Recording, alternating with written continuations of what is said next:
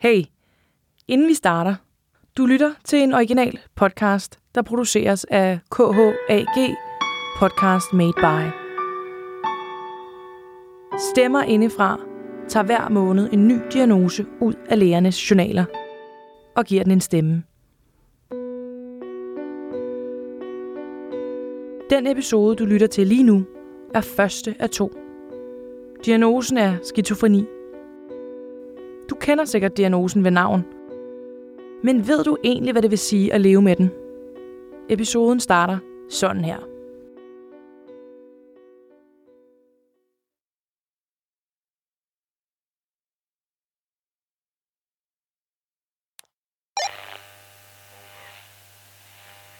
Jeg elsker at ryge cigaretter.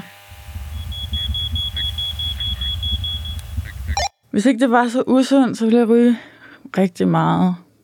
Øh, jeg synes, det er virkelig en genial ting at gøre, fordi det er så dejligt, men jeg er stoppet for en måned siden, og jeg savner det virkelig meget. Øhm, fordi jeg synes bare, det er dejligt i alle situationer.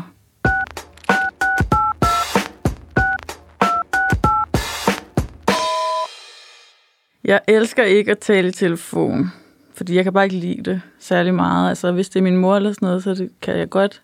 Ellers så, så gør det mig ingenting, fordi det gør vi så tit.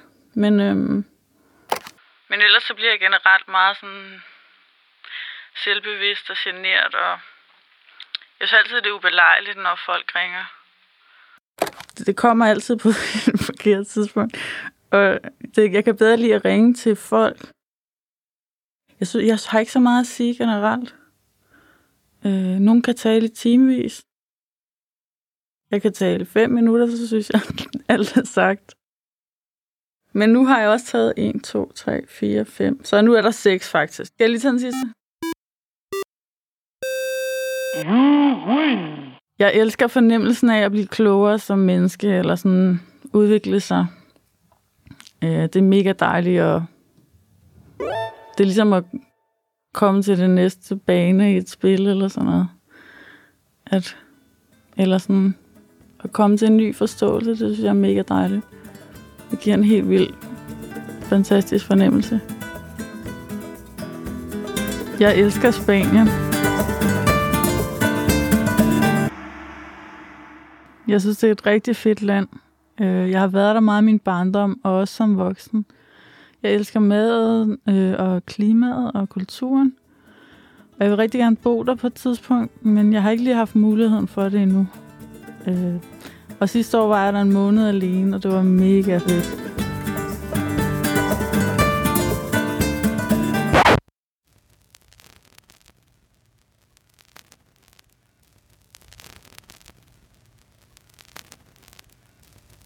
Ja, jeg elsker ikke at være fattig. Altså, jeg har levet på kontanthjælpsniveau i, i mange år efterhånden. Og det har bare fuldstændig smadret min økonomi. Øh, selvfølgelig.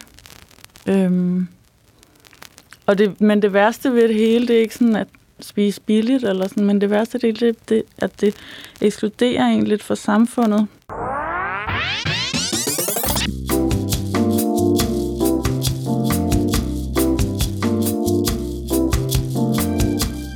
At jeg kan ikke sådan tage ud og spise, eller i byen, eller på ture med mine veninder. At jeg sådan er lidt isoleret på den måde. Det synes jeg er hårdt. Jeg elsker en god fest, hvor alle er glade, og vi danser, og der er god musik, og stemningen er god. Det tror jeg, vi er mange, der godt kan lide, men det synes jeg er rigtig dejligt. Jeg elsker ikke tanken om, hvad andre mennesker tænker om mig. Øh, jeg frygter andre menneskers fordømmelse. Og det kan være alt fra de helt små ting, som noget med, hvad man tager på om morgenen, hvorfor noget tøj man tager på, og, eller større sådan livsvalg. Jeg tror, det er meget normalt, men sådan at være nervøs for at gå alene ud fra flokken. Så elsker jeg fornemmelsen af at blive set og forstået. Øh, sådan mennesker, der, der bare lige er der, det rigtige sted på det rigtige tidspunkt, eller har det overskud, der skal til for, at der opstår en god kemi, eller det kan jeg blive virkelig høj på.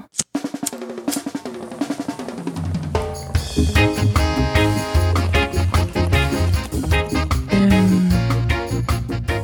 det kan, også være en, det kan også være en rigtig god ven, eller flere gode venner, som, hvor man bare ikke skal forklare så meget, hvor man bare sådan forstår hinanden uden, uden ord på en eller anden måde. Det, det er vildt dejligt. Ja, yeah, jeg, kan, jeg elsker ikke den retssag, der kører inde i mit hoved hver dag. Jeg går og sådan angriber mig selv ofte over ting, jeg har sagt eller gjort, eller... Jeg tror, det er sådan en dårlig selvværdsting.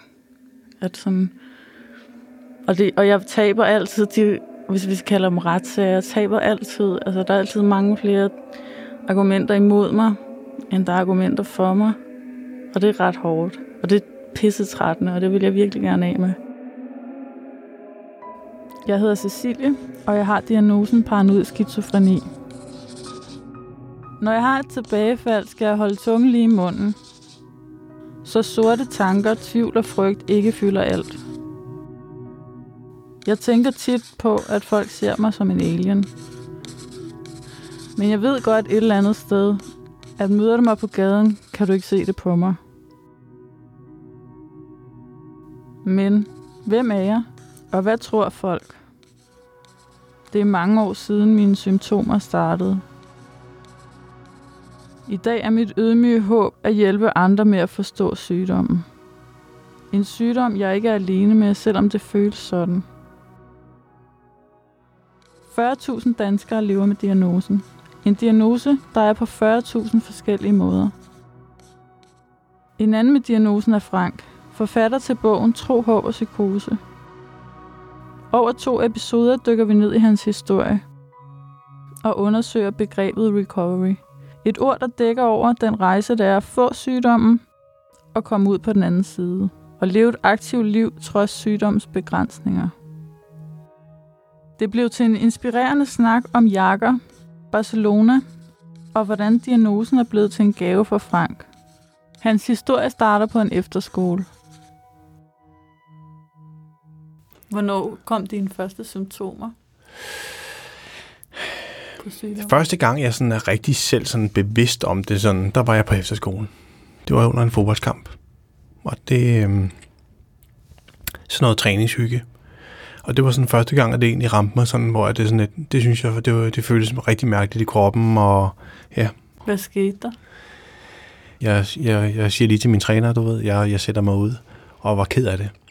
Men parkerer det egentlig i en del år, sådan ligesom at putte det lidt væk, sådan, det er svært at lige at, at sige til sine øh, jævnaldrende på efterskolen, jeg skal lige høre, til forældre, jeg skulle til at sige til fællesmøde om aftenen. Jeg skal lige høre, der er andre, der også har den her. Det gør man ikke. Jeg gør i hvert fald ikke. Det kunne måske have været super fint, men øh, det fik jeg ikke gjort. Så ja.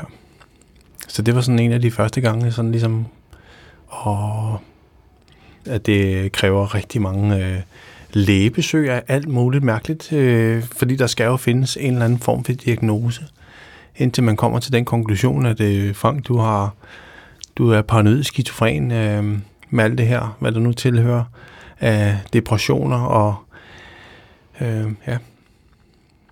Så det er sådan, da det sker, der kan man så sige, det er sådan, da det rammer, der er det sådan lidt ligesom at få tape for, øh, sådan ligesom at se øh, livet i trammer, eller hvad skal man så sige. Det er sådan, det er ret besynderligt. Og så bliver man utryg. Så øh, for utryghed, ja, så kender vi rejsen. Så ja. går det rigtig hurtigt. Ja. Jeg tror, jeg har gjort rigtig meget for at dæmpe det med alt muligt. Altså på alle mulige lederkanter, ikke? At jeg ligesom prøvede ligesom at, at, at dæmpe den der uro, utryghed, et eller andet, fordi jeg ikke selv forstår den. Jeg ved ikke, hvad det er. Så det har jo øh, en kaskade af, af Dårlige vaner. Dårlige vaner og dårlige ting, og alt muligt dårligt. Så, så simpelthen bare bygger et rigtig dårligt jeg op, altså indtil jeg ligesom får, får armene omkring mig selv, og ligesom bryder det ned i stumper. Så den der recovery fase, det er sådan lidt, det er jo en, en, en opstart af, af en masse ting, man selv har oparbejdet igennem tiden af alle mulige ting. Så ja. Kan du huske, da du blev indlagt for første gang? Ja, det kan jeg godt. Der har jo været en, en, en, en, en lang rejse dertil, kan man så sige. Ja, igen med, øh, at jeg prøver at undslippe mig selv og de her følelser, jeg nu har, og kommer ikke på arbejdet, og utroskab, og, øh, altså, og øh, kommer også til at man kan man sige, indtage stoffer, eller sådan, altså hele den der, ligesom for at undgå mig selv i alt det her. det er jo egentlig sådan, at, øh, at jeg sidder der og er om morgenen, jeg tror det er om morgenen eller om formiddagen, og min storesøster, hun siger til mig, Frank, øh, jeg kan se, at du ikke har det særlig godt. Og det vidste jeg godt. Jeg vidste godt, at jeg var på et plan, og det er igen den der, når jeg kalder det ligesom hul igennem. Det var sådan en dag, du ved, hvor det, øh, der faktisk er roligt og sådan. Og så siger hun til mig, at jeg, jeg kan se, at du ikke har det særlig godt. Og der er jo forud er der jo alle de her mange, mange, mange hændelser. Øhm, og øh, så siger hun, hvad, jeg, der findes faktisk et sted, hvor at, øh, at man kan det der, altså kan håndtere alt det her, hvor de kan hjælpe dig. Og jeg er sådan ret lydhør, sådan lidt, måske også i form af at være udmattet og alle de her ting, og det er sådan, den, den står meget klart for mig den dag. Måske ikke sådan, øh, hvordan det hele hænger sammen, men altså, øh, inden jeg havde fået set mig om, så var det min stormor, der kom og hentede mig hjemme hos min storesøster, og fik kørt mig ind på øh, psykiatrisk skadestue i Roskilde. Uh, jeg kan huske, at min storebror ikke var helt, helt daller ved tanken om at, at følge mig helt hen til døren, kan jeg huske. Det var sådan lidt mere sådan, du ved, den tager du selv herfra, ikke Frank? det, man ved ikke, hvad der sker på den anden side. Så jeg ringede på klokken, og, øh, og jeg kom ind, og jeg fik en samtale, og igen et overload af, af følelser, og øh, fik noget beroligende. Kan jeg huske, og sov virkelig lang tid. Og var helt væk. Altså, og vågnede, og havde det som om, at der var nogen, der havde suget vakuum øh, på min krop og sind og hoved, og, og var der i tre dage. Så en masse mennesker komme ind, og var ked af det, og kom hjem igen, og sådan, jeg tænkte, men jeg er klar til at komme hjem, indtil de sådan sagde, hvad der er, Frank, øh, der kommer to sygeplejersker og henter dig her om lidt, og så blev du indlagt på det, der hedder øh, afsnit 32, hed det dengang. Og det var bare sådan, det kan jeg huske som virkelig sådan en, det var virkelig et nedbrud. Altså, det var sådan et indlagt, jeg er jo indlagt. Altså, jeg forstod simpelthen ikke hele den der, øh, og så kom der to sygeplejersker og hentede mig. Øhm, og så var jeg indlagt. Og så blev man sådan ligesom, hvad kan man sige, ja, fik en seng, noget rigtig kedeligt sengetøj, linoleum, og alle dem, der har været indlagt, de kender historien, og sådan et, ja, et dødssygt rum, for at sige det mildt. Som jeg ser det i bagspejlet, så er det jo, var det det eneste rigtige sted for mig at være på det daværende tid da jeg var indlagt, og alt, der var det alt jo bare eksploderet, kan man så sige, og et stort mylder af følelser, som blev kombineret med nogle handlinger og nogle tanker, som ikke nødvendigvis hang sammen. Og det bliver bare til, for mig, tankemøller, kan man så sige, øh, og øh, følelser uden, øh, altså sådan, der ikke er connected til den rigtige handling og den rigtige tanke og de ting, som jeg gjorde. Sådan.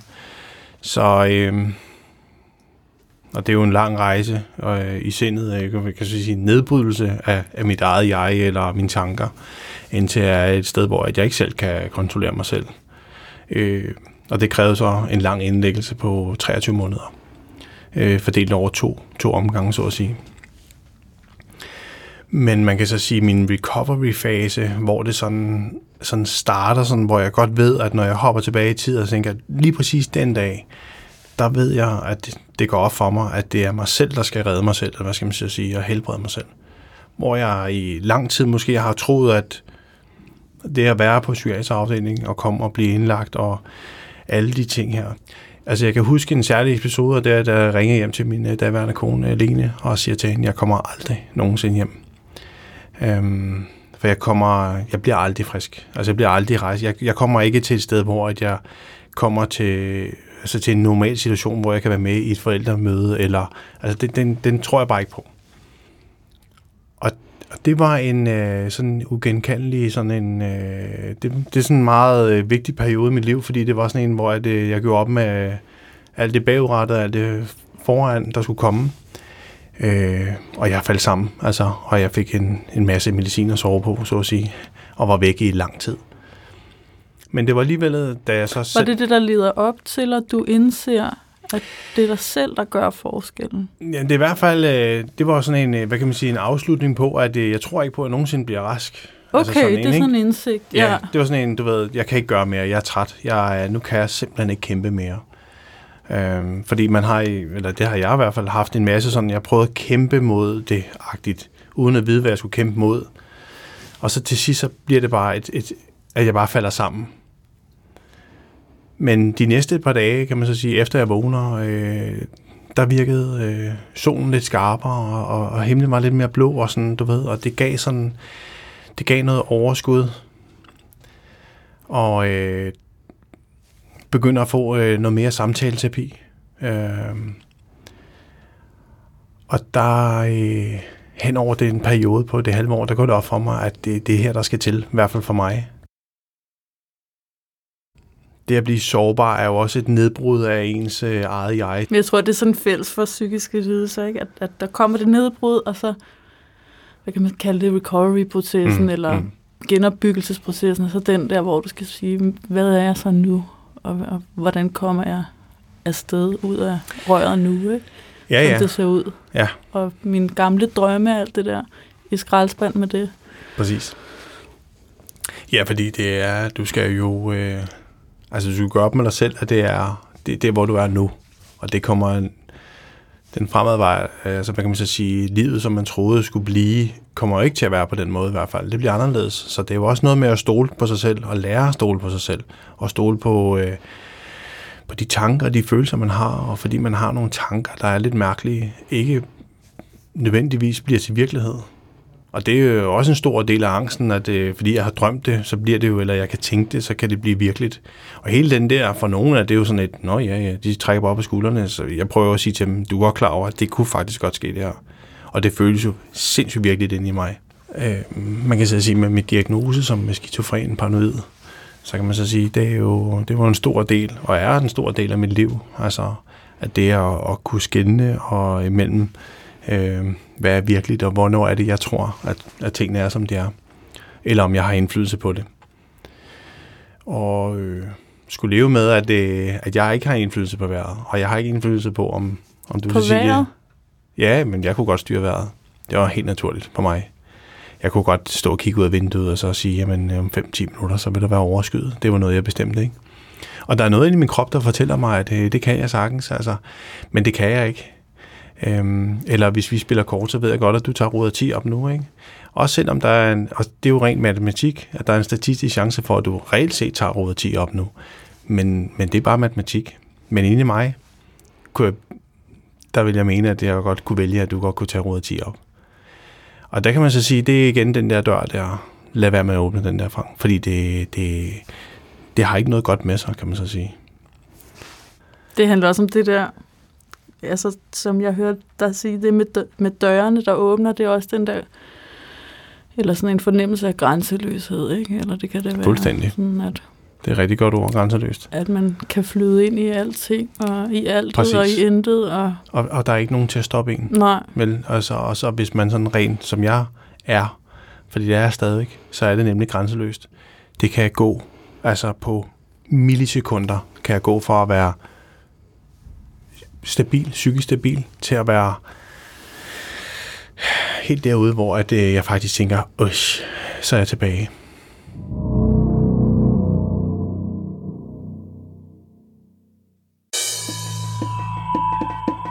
Det var første del af Franks recovery-forløb. Hvordan Frank i dag forsøger at håndtere grænseløsheden mellem virkelighed og tankerne i hans eget hoved. Det må du lytte til i anden episode af Skizofreniens stemmer. Her fortæller Frank, hvorfor han har samlet en garderobe med lånte jakker. Hvorfor han kan være bange for at handle ind i Netto, og hvad hans allervigtigste råd er til os andre, der også er på en recovery-rejse. Tak fordi du lyttede med. Abonner nu på Stemmer Indenfra og få den næste episode, så snart den ligger der, hvor du lytter til podcast. Og har du idéer til diagnoser, vi skal sætte stemme til, så skriv til os. Stemmer Indenfra er en original podcast, der produceres af KHAG Podcast Made By. Vi elsker at producere podcast for brands og organisationer, og vi elsker ikke dårlig lyd. Anders Guldberg står for Lyddesign. Mit navn er Karoline Gottschalk. Jeg er redaktør og klipper. Vi lyttes ved.